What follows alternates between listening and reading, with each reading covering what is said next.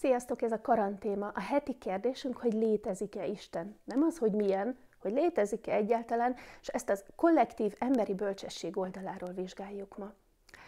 Az emberiség térben és időben egymástól nagyon távolra szakadt tagjai különböző tapasztalatokkal rendelkeznek. Nem ugyanazt tapasztalta egy észak-amerikai eszkimó, mint egy ausztrál benszülött, nem ugyanazok a kihívásai voltak az ókor emberének, mint a mai kor emberének, mégis láthatunk közös motivumokat, ezt nevezem kollektív emberi bölcsességnek.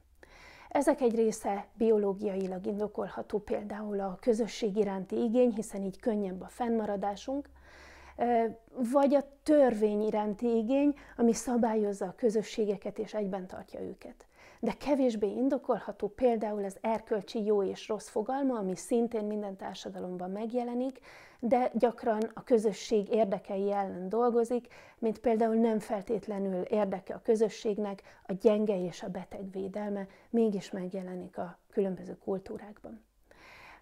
Ott van továbbá a transzcendencia elfogadása is minden kultúrában, vagyis az, hogy több vagyunk a puszta testünknél.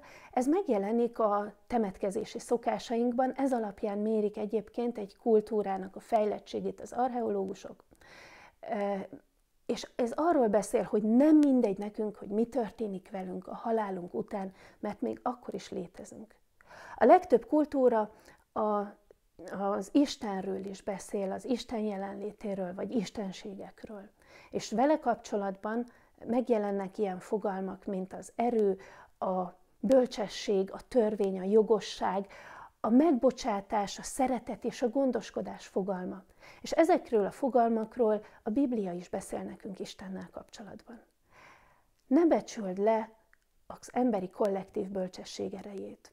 Ez az, ami fenntartott bennünket idáig. Ez az, ami előre lépést segített, előre lépni segített nekünk. És ha ennyi embernek fontos volt Istent megismerni, akkor neked is az.